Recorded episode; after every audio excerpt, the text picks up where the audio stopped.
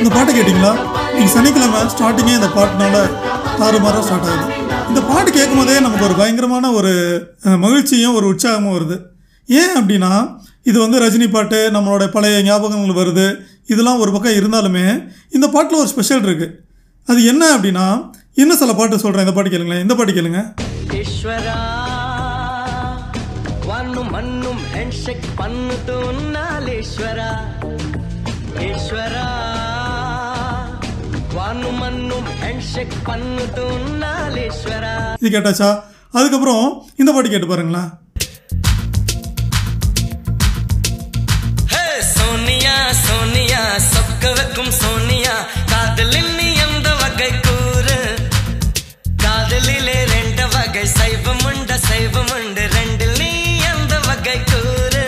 இது? குழுவாலிலே மட்டுமல்லோ தட்டி தட்டி வந்த திறனல்லோ தென் குடிக்க. தென் குடிக்க நேரம் உண்டல்லோ தேவத்தைக்கு வெட்கம் வந்தல்லோ முத்து வந்து முத்தம் கொடுத்தல்லோ பூவுக்குள்ள புயல் அடித்தல்லோ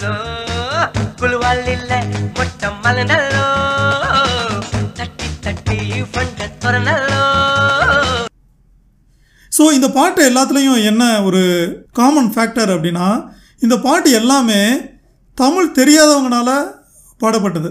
இப்போ நமக்கு ரஜினி பாட்டு எத்தனை பாட்டு இருந்தாலும் குழுவாளிலே பாட்டு வந்து இனிமேல் நமக்கு ஸ்பெஷல் தான். அது ஏன் அப்படி அப்படின்னு பார்த்தோம் அப்படின்னா அந்த ஒரு சின்ன ஒரு மீறல் ஒன்று இருக்குது சின்ன ஒரு மிஸ்பீட் இருக்குது ஸோ ஏ ரஹ்மான் வந்த புதுசில் இது மாதிரி நிறைய பாட்டை வந்து அவர் இன்ட்ரடியூஸ் பண்ணார்.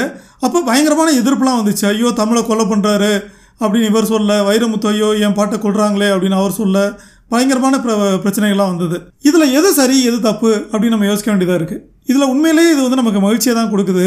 அதே சமயம் வந்து இது தப்புன்னு சொல்கிறவங்களும் இருக்காங்க. ஸோ இதை தான் நம்ம என்ன சொல்கிறோம் அப்படின்னா செக்யூரிட்டி எக்ஸ்பர்ட்ஸ் என்ன சொல்கிறாங்க அப்படின்னா எந்த ஒரு லாவுமே ஹண்ட்ரட் பர்சன்ட் நம்மளால் நம்ம நம்மளால் செயல்படுத்த முடிகிற அளவுக்கு இருக்கக்கூடாது அப்படின்னு சொல்கிறாங்க எது கரெக்டாக நமக்கு தெரியும் ஓகே எது தப்புன்னு தெரியும்.